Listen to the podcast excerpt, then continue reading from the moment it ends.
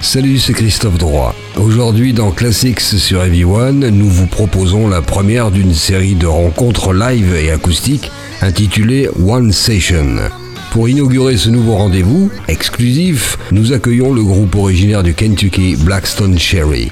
De passage à Paris pour promouvoir leur nouvel album Family Tree, Chris, John, Ben et John Fred nous ont fait l'amitié d'interpréter au Dr Fingood Léal trois titres dont une reprise devant 20 invités très privilégiés. Voici donc Classics, suivi de la One Session, c'est tout de suite sur Heavy One. What's up guys, I'm John. I'm Chris, we're half of Blackstone Cherry and you're listening to Heavy One.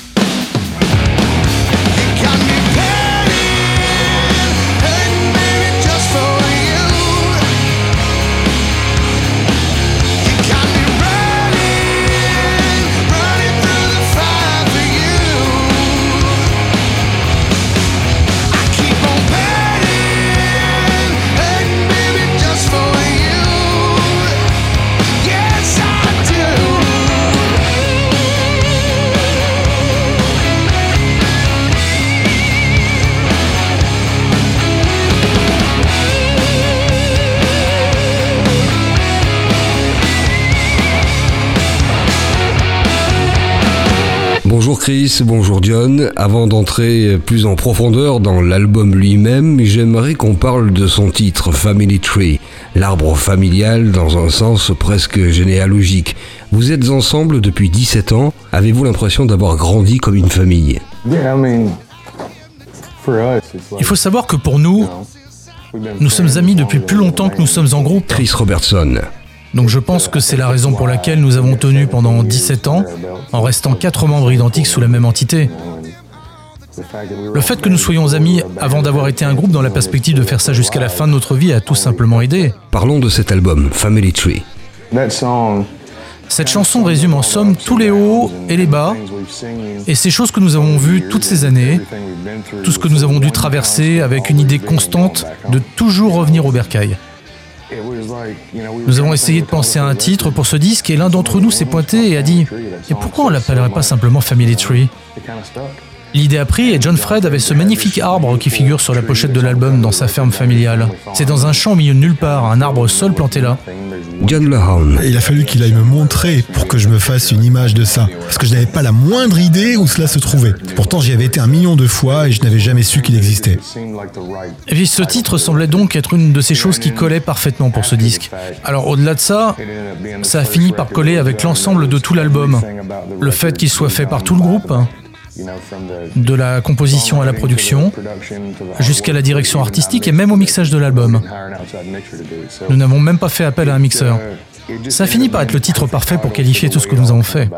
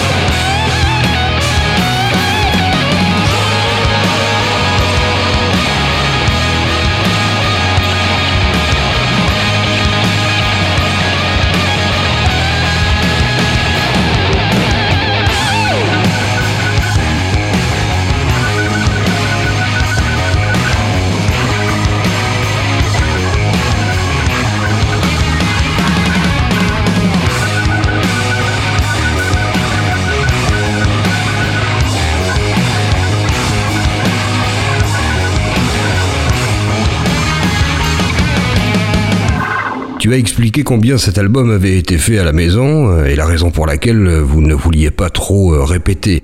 Tu veux dire que quand un album est trop pensé et répété, il a tendance à être euh, plus artificiel? Ouais. Et la dernière chose que tu souhaites pour un album lorsque tu en sors un nouveau pour un groupe, en tout cas pour ma part, c'est que ça sonne comme si les musiciens avaient enregistré l'album séparément. Lorsque tout semble simplement empilé et empilé et empilé. Lorsque nous enregistrons, nous enregistrons tous ensemble. Il n'y a pas un gars qui joue sur une piste qui a déjà été enregistrée. Nous jouons tous ensemble et c'est à ce moment-là qu'on règle ce qui doit être réglé. Si nous étions l'un de ces groupes de rock ultra actuels, alors ouais, c'est la méthode à choisir parce que tout doit être super fini, parfait, nickel et clinquant. La seule certitude que nous avions sur ce disque, c'est que nous voulions qu'il sonne comme celui d'un groupe qui joue dans une pièce, parce que tout le monde nous l'a dit. On entend ça depuis tellement d'années, que nos concerts sont bien meilleurs que nos albums. Parce que ce sont quatre gars qui font de la musique sur l'instant. Alors nous avons essayé de recréer ça autant que possible avec ce nouvel album. C'est la raison pour laquelle il sonne tel qu'il sonne. C'est aussi pour ça que les chansons sont structurées de cette manière.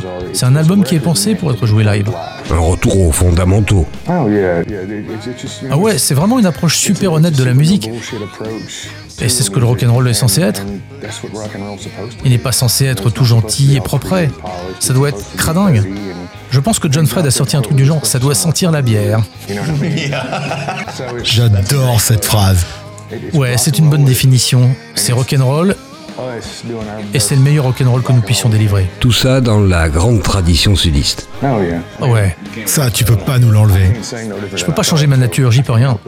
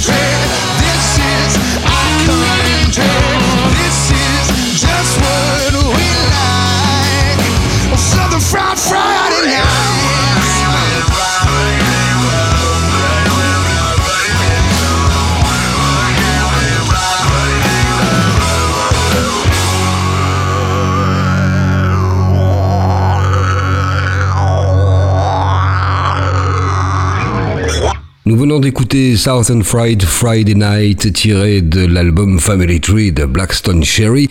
Nous sommes en compagnie de Chris et John. Dites-nous ce qui fait, à votre avis, que le rock sudiste soit si pur et, comme vous dites, si brut à la fois. Yeah, I, I think it's it's a it's that Je pense que ça a à voir avec cette mentalité un petit peu je m'en foutiste. À travers le Sud, il y a tellement de stigmatisation et de stéréotypes qui te tombent dessus immédiatement et systématiquement. Et la plupart du temps, rien n'est vrai de tout ça. Bon, c'est indiscutable, hein. il y a une partie des gens qui sont des crétins, mais comme partout, dans n'importe quel endroit, de par le monde. Mais essentiellement à cause de ça, je pense que beaucoup de gens dans le Sud ont développé une mentalité très détachée, du genre je me fiche de ce qu'un tel pense, voilà ce que je ressens et c'est ainsi que je vais vivre les choses. Je pense que ça se ressent dans la musique, la façon dont on joue des instruments, jusqu'à ma manière de chanter les chansons que j'écris, ou encore les thèmes dont nous parlons. C'est juste que je m'en fous de la façon dont un tel vit sa vie. J'ai une voix tracée, et c'est comme ça que j'entends la suivre. Tu vois ce que je veux dire?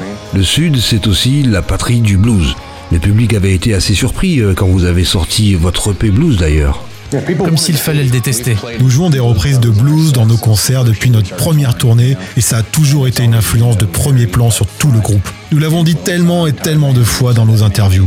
Nous avons joué pas mal de chansons en concert. Alors quand j'ai commencé à entendre des réactions de gens qui nous disaient Waouh, on n'arrive pas à croire que vous avez fait ça, moi je me disais Je n'arrive pas à croire qu'on ne l'ait pas fait plus tôt.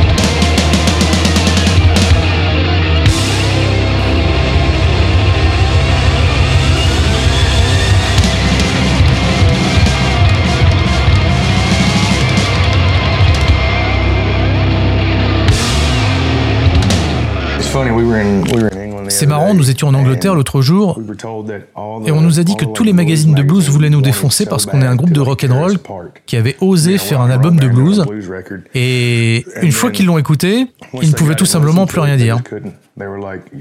Ils disaient c'est honnête, c'est une interprétation honnête de musique blues. Que demander de plus? Que des gens détestent a priori ce que vous avez fait, mais doivent ensuite it l'aimer parce que c'est honnêtement fait et légitime. Je pense que c'est le dénominateur commun à tous les groupes du Sud. C'est l'honnêteté. Et puis les paroles, la musique et tout ce qu'ils font. On ne va pas faire un album de rap rock parce que ça n'est pas ce qu'on est. J'ai rien contre le genre, hein, mais on ne va pas faire ça. On pourrait très bien faire un, un EP country ou un autre EP de blues. On pourrait même faire un mini-album de reggae. Je veux faire un mini-album de reggae. Ce serait dingue. Ce serait génial, on appellerait ça Back to the Island, retour sur l'île. Quel bon titre Ça vient de tomber. Et puis le rock'n'roll vient du blues. Ouais, le blues a eu un bébé, il l'a appelé rock'n'roll. C'est drôle, tous les groupes voulaient être... euh, Mon groupe préféré, c'est Leonard Skinner, et il voulait être Cream, qui est un groupe de rock anglais, qui lui-même voulait être un groupe du blues du Sud. Donc on en revient toujours aux États du Sud. En ce qui concerne le rock'n'roll, tout du moins. Tout cela remonte au sud des États-Unis. J'imagine qu'il doit y avoir quelque chose dans l'eau, enfin, je sais pas. Du whisky? Ouais, le Bourbon, c'est l'eau du Sud.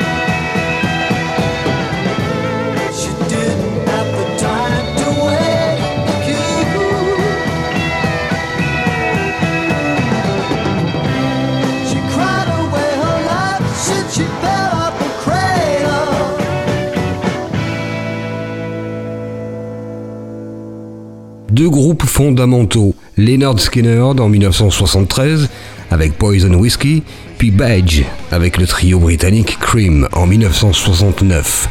Quelles ont été vos influences et, et références les, les plus importantes sur cet album? Oh, Je pense que la plus grande influence, ça a été la liberté, de pouvoir faire ce que nous voulions. Et d'être capable d'y parvenir, surtout. C'est ce que j'ai préféré sur ce disque.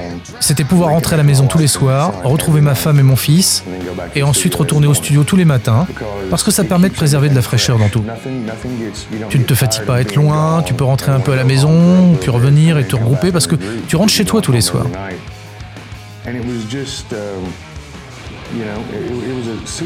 C'était un système vraiment facile. Je veux dire, évidemment, les influences musicales sont là aussi avec les Allman Brothers, ZZ Top, Leonard Skinner, Bad Company et Free,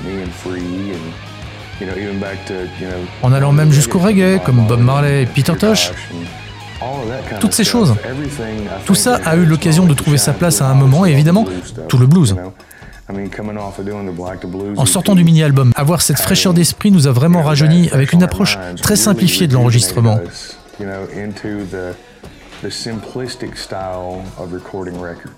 Au lieu d'entrer en studio et de doubler les guitares de chaque côté en rajoutant des guitares supplémentaires par-dessus, sur ce disque, c'est une guitare de chaque côté et peut-être un petit overdub au centre, mais c'est simplifié au possible. Parfois, ouais, il y a de l'overdub au milieu, mais assez rarement. On a simplifié tout ce qui pouvait l'être en termes de production et d'instrumentation sur le disque. Ça sonne tout de suite plus gros quand tu procèdes ainsi.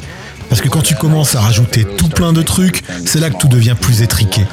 Alors même si t'as rajouté des tonnes de cochonneries là-dedans, tout va sortir ridiculement petit dans tes enceintes. Alors que quand tu laisses les choses juste avec les instruments qu'il faut, chacun d'entre eux a son espace propre et peut y vivre. Et quand tu montes le son, tu peux sentir la moindre note de tout ce qui joue dedans. C'est la première fois que nous avons creusé un peu dans la direction de Tom Petty et des Heartbreakers et Bruce Springsteen. À ma connaissance, si ma mémoire ne me fait pas défaut, nous ne nous sommes jamais posés un instant en tant que groupe pour écouter du Bruce Springsteen. Chacun d'entre nous, bien sûr, l'a écouté dans le passé, ici et là, et a probablement inconsciemment été influencé, mais jamais comme influence de premier plan. Même chose avec Tom Petty. Les Traveling Wilburys plus encore, mais Tom Petty en particulier, nous ne nous étions jamais concertés entre nous pour explorer les Heartbreakers. Et pourtant, cette fois...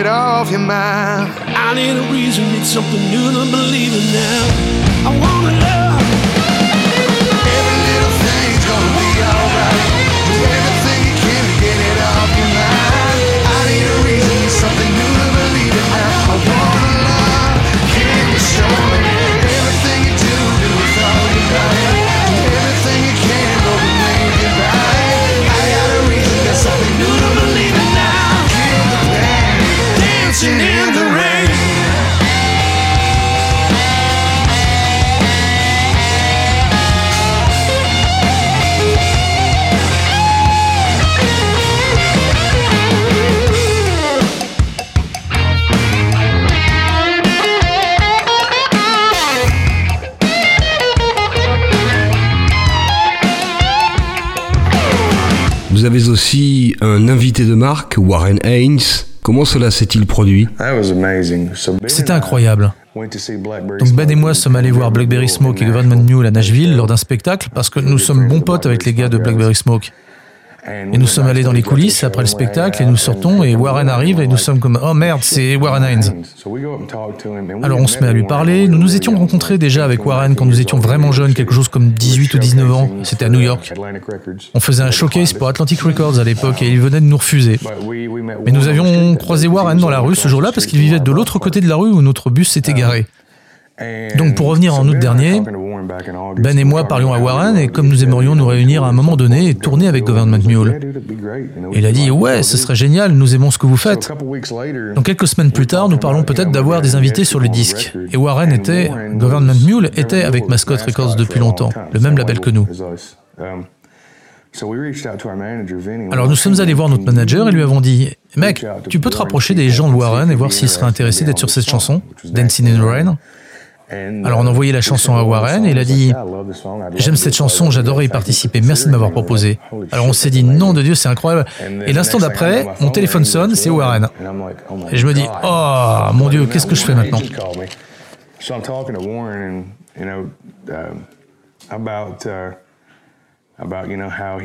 donc je parle à Warren de la façon dont nous envisagions sa participation, peut-être ce couplet et puis sa guitare évidemment.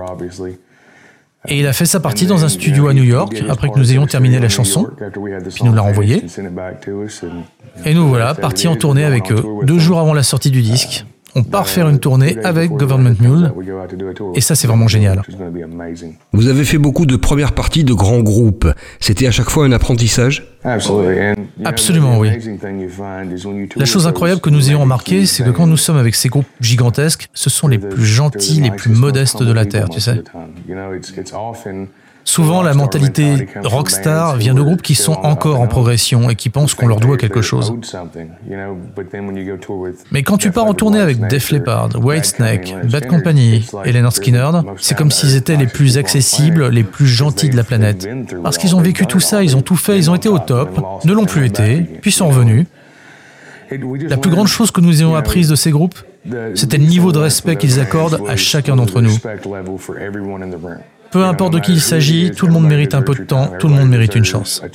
Vous avez aussi un autre invité, un petit bonhomme qui fait ses débuts de rockstar, ton fils. Oh oui, nous avions fini notre démo et j'ai toujours tendance à l'écouter à la maison, tout simplement pour l'écouter, voir s'il y a quelque chose à modifier ou quoi que ce soit. Et un jour, il fait le tour de la maison et il chante cette phrase, tu as le blues. Et moi, je me dis, mais c'est génial. Puis j'y avais pu repenser jusqu'au jour où ma femme et moi sommes venus au studio. J'étais en train de mixer cette chanson et je me suis dit, Declan, viens, viens ici une minute. Donc je l'ai fait se mettre debout sur une chaise sur laquelle je m'assois quand je chante et je lui ai chanté la réplique et il me l'a chanté. Et puis nous avons fini par le mettre au début de la chanson. Donc d'un côté tu as ma voix, de l'autre tu as la sienne. Et son interprétation, le chant d'un gamin de 5 ans, a fini par être en parfaite harmonie avec ce que je chantais. Donc il chante l'harmonie avec moi sur la première moitié de cette chanson et ça c'est génial. Une future rockstar. Oh, euh, j'espère. S'il décide de jouer de la musique, je le soutiendrai à fond. Et s'il veut pas, bah, je le soutiendrai à fond aussi. Il a 5 ans et il chante en parfaite harmonie et c'est ton gamin. Donc moi je dis qu'il a un bel avenir devant lui. Ouais, ça je sais pas. Il va peut-être décider qu'il veut construire des bagnoles de sport. Nous sommes en compagnie de Blackstone Cherry et leur euh, très jeune invité. On écoute euh, You Got the Blues, extrait de Family Tree.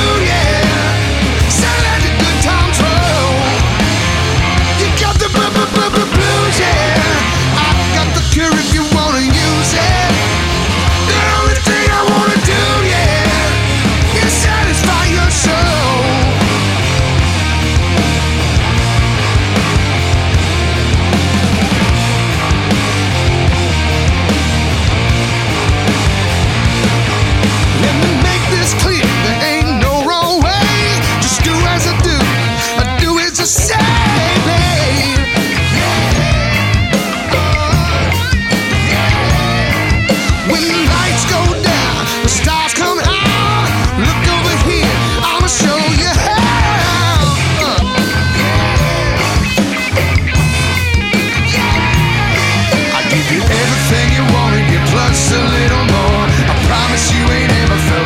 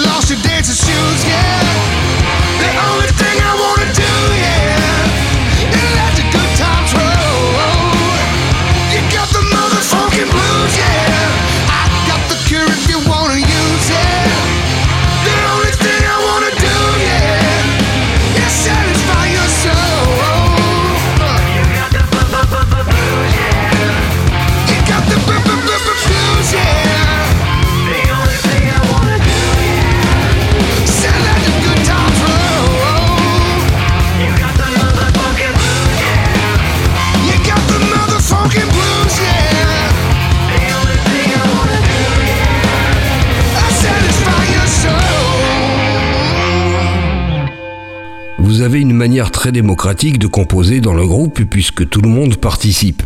Vous pensez que cela donne une saveur supplémentaire à votre musique? Je pense que c'est l'une des raisons pour lesquelles, lorsque tu prends n'importe lequel de nos disques et que tu l'écoutes, il y a un grand contraste au fil des albums. Il y a toutes sortes de variations et de nuances dans chaque album, et plein d'influences qui marquent chaque chanson. Donc ça maintient l'éclectisme de nos albums, l'éclectisme de notre groupe, et nous empêche de nous enfermer dans une seule niche musicale. Ça nous permet de ratisser un peu plus large. J'ai envie de dire que c'est probablement l'album le plus homogène que nous ayons fait jusqu'à présent. Du début jusqu'à la fin, il y a un fil conducteur dans les sonorités et tout du long. Parce que beaucoup de disques ont des chansons vraiment lourdes et puis d'autres plus relaxes. Celui-ci possède un son unique et très personnel du début jusqu'à la fin. On m'a demandé auparavant quelle était ma chanson préférée sur cet album, et je me suis dit, c'est comme demander aux gens quel est leur chapitre préféré d'un livre, parce que c'est comme ça que ce disque s'aborde vraiment. Tu dois vraiment écouter la toute première chanson et aller jusqu'au bout pour vraiment cerner Blackstone Cherry tel que nous sommes en ce moment. Vous avez mentionné de nombreuses influences et sonorités. C'est d'autant plus flagrant sur le titre James Brown, avec un peu de funk. That, that song is like, you know, Oh ouais, cette chanson, c'est comme du George Clinton avec le Parliament Funkadelic, du Led Zepp et du Leonard Skinner qui auraient été roulés ensemble. C'est la beauté de tout ça pour moi. Et il y a un peu de Jimi Hendrix aussi dedans. Nous sommes finalement arrêtés, peut-être pas de se cacher, mais de mettre une couverture sur nos influences et on s'est lâché. Je pense que c'est ce qui rend ce disque si particulier.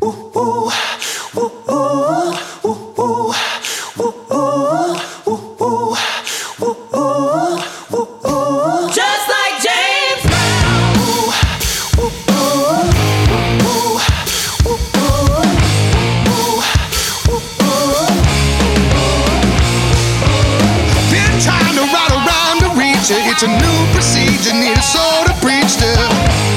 Give me a soul to preach to. Oh. Don't want, but you know I need it. Guess I ought to feed it instead of trying to beat it. I end up defeated.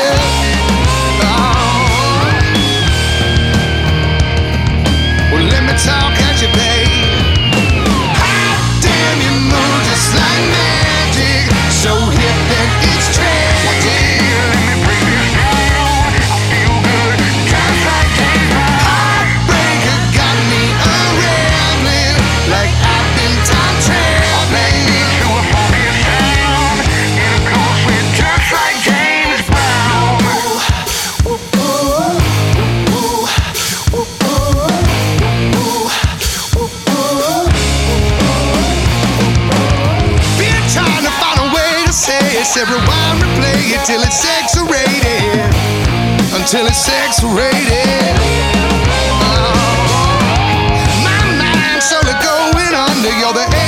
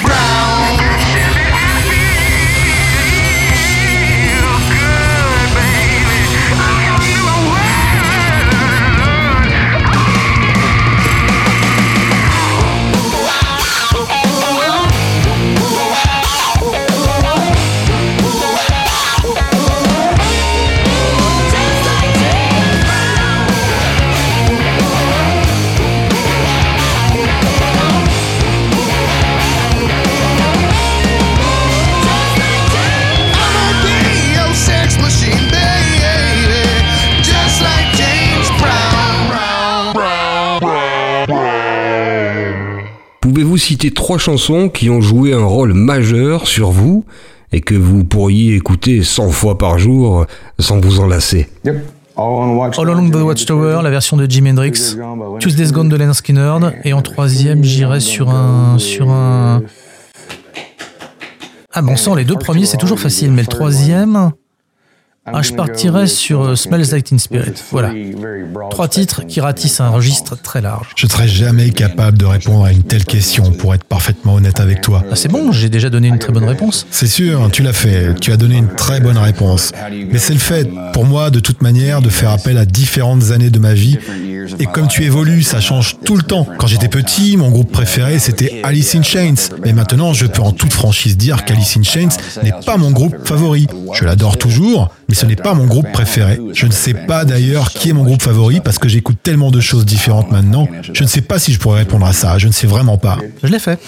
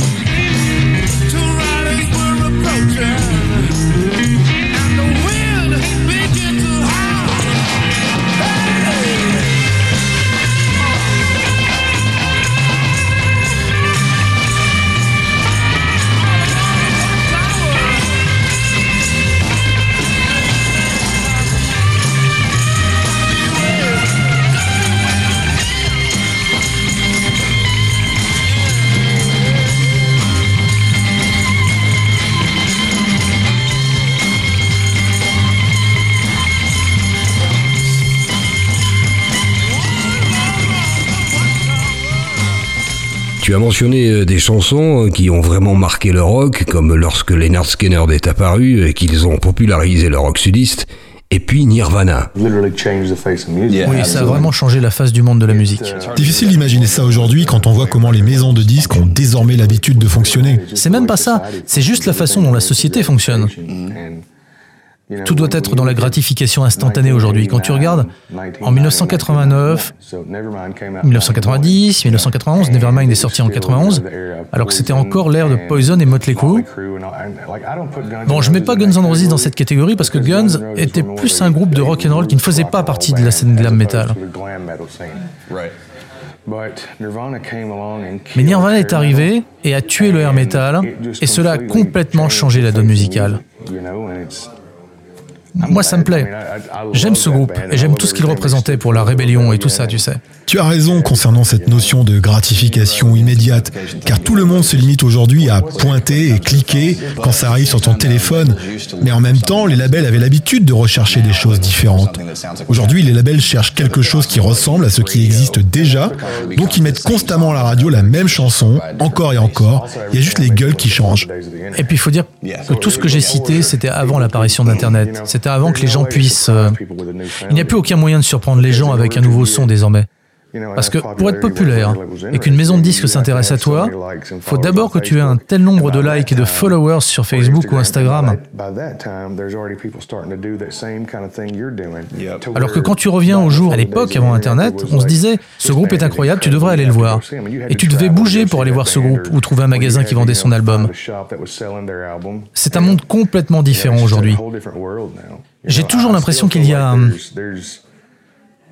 La musique fonctionne par cycle et je sens qu'il se passe un changement dans le rock parce qu'il y a beaucoup de hargne et d'agressivité qui ont été retenues depuis si longtemps qu'une lueur positive devrait apparaître bientôt. Enfin, j'espère. Ah, ce serait sympa que ce soit avec l'album Family Tree. S'il devait y avoir un disque amusant, joyeux, pour que ça se produise, ça serait celui-là. Merci Chris, merci John. On vous retrouve maintenant avec Ben et John Fred pour trois titres acoustiques exclusifs enregistrés euh, le 5 mars dernier à Paris au Dr Feelgood Léal. C'est la One Session Blackstone Cherry sur Heavy One et nulle part ailleurs. Hello. Well, we're going to play you guys a couple songs, if that's all right. So, this first one, uh, we're going to go back to the very first record we put out. And this is a song that we didn't really do live much until the last six months or so, if even that. So, uh, we've only done it acoustic about three times. So, this song's called Tired of the Rain. Mm-hmm. One, two, three, four.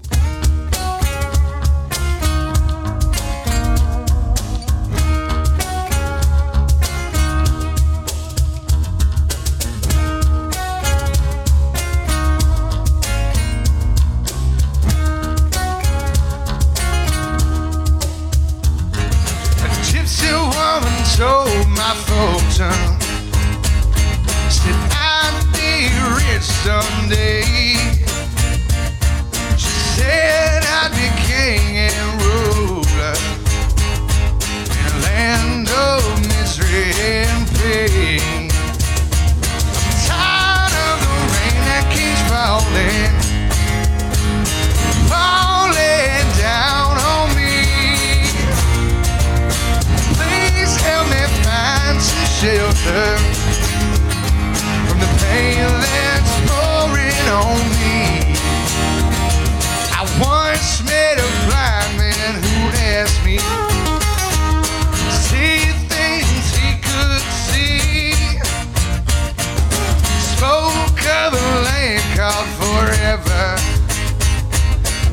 Don't need eyes to see.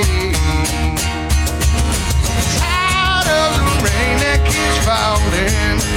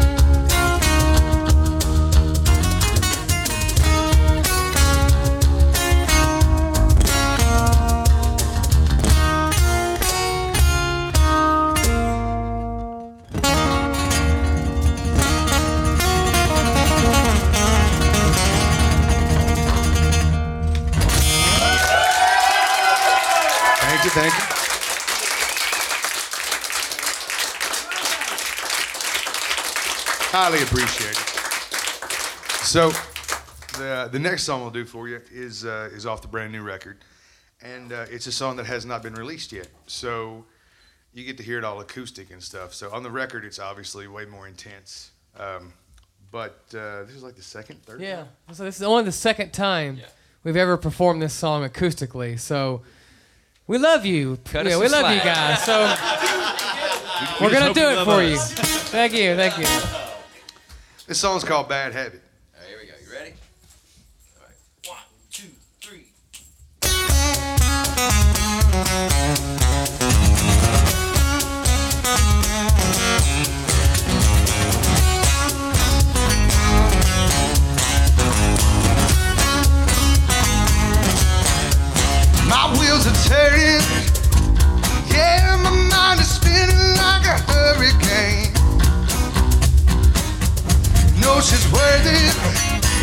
Ever since you touched me, I ain't been the same. No, baby. Just a little, give me just a little. Alright, alright. Come on, baby, make it sizzle. My bad, bad, bad, bad habit. I got it bad, bad, bad, bad habit.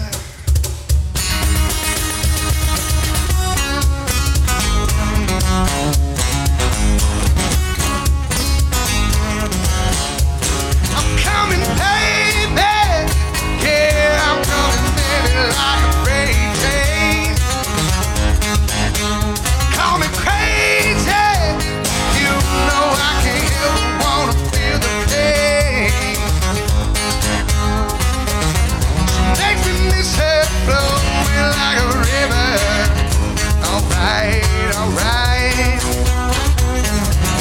Come on, baby, make it shiver.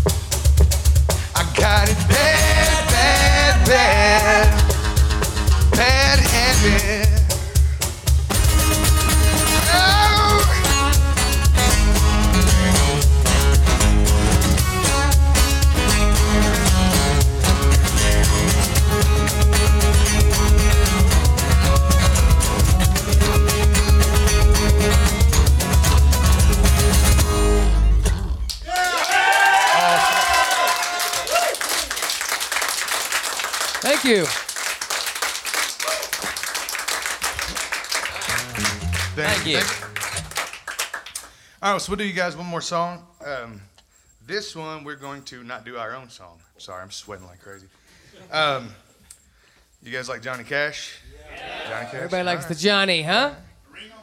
No. I fell in burning ring of fire. You, you do it. You can do it all you know. Here you go. Y'all ready? Yeah, you ready?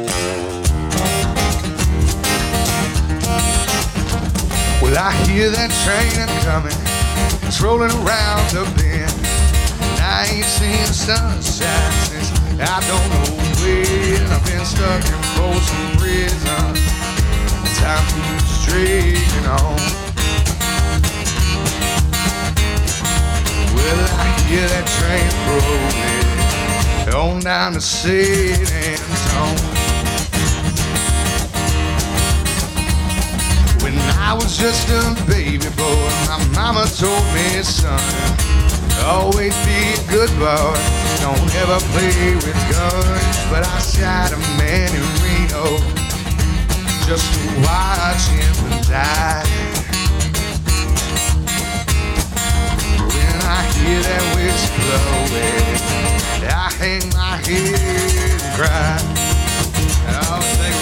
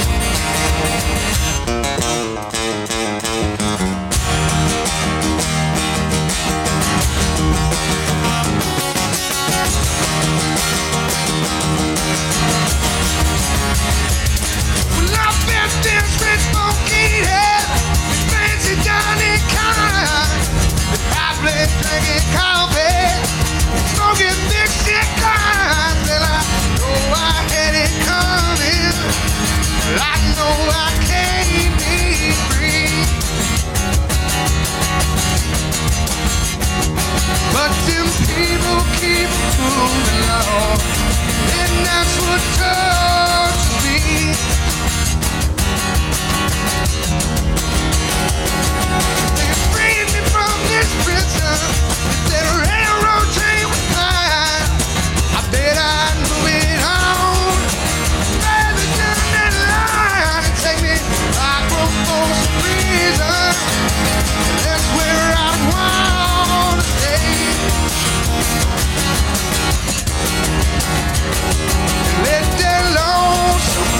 Whistle long blow my blues away.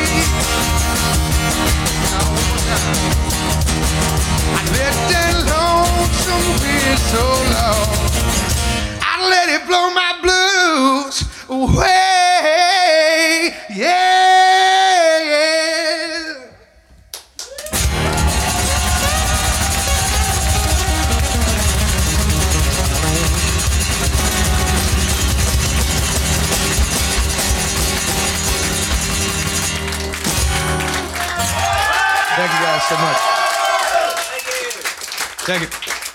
Thank you.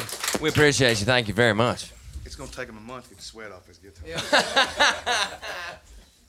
Voilà, la One Session Blackstone Cherry s'achève. Nous avons écouté tout d'abord Tired of the Rain, qui figurait dans sa version originale sur le premier album du groupe, puis Bad Habit, que les musiciens interprétaient pour la seconde fois seulement en acoustique pour nous, suivi d'une reprise de Johnny Cash, qui remonte à 1957, Folsom Prison Blues. Dans Classics, l'interview de Chris Robertson et John Lahan a été menée par Tadia Sogomonian, réalisée par Christian Lamé en collaboration avec Jean-Baptiste Lamé et Jean-Charles Desgros. Nous vous rappelons que l'album Family Tree est sorti le 20 avril. Blackstone Cherry est en tournée en Europe jusqu'à la fin juin, avant de reprendre des dates aux États-Unis en juillet et en août.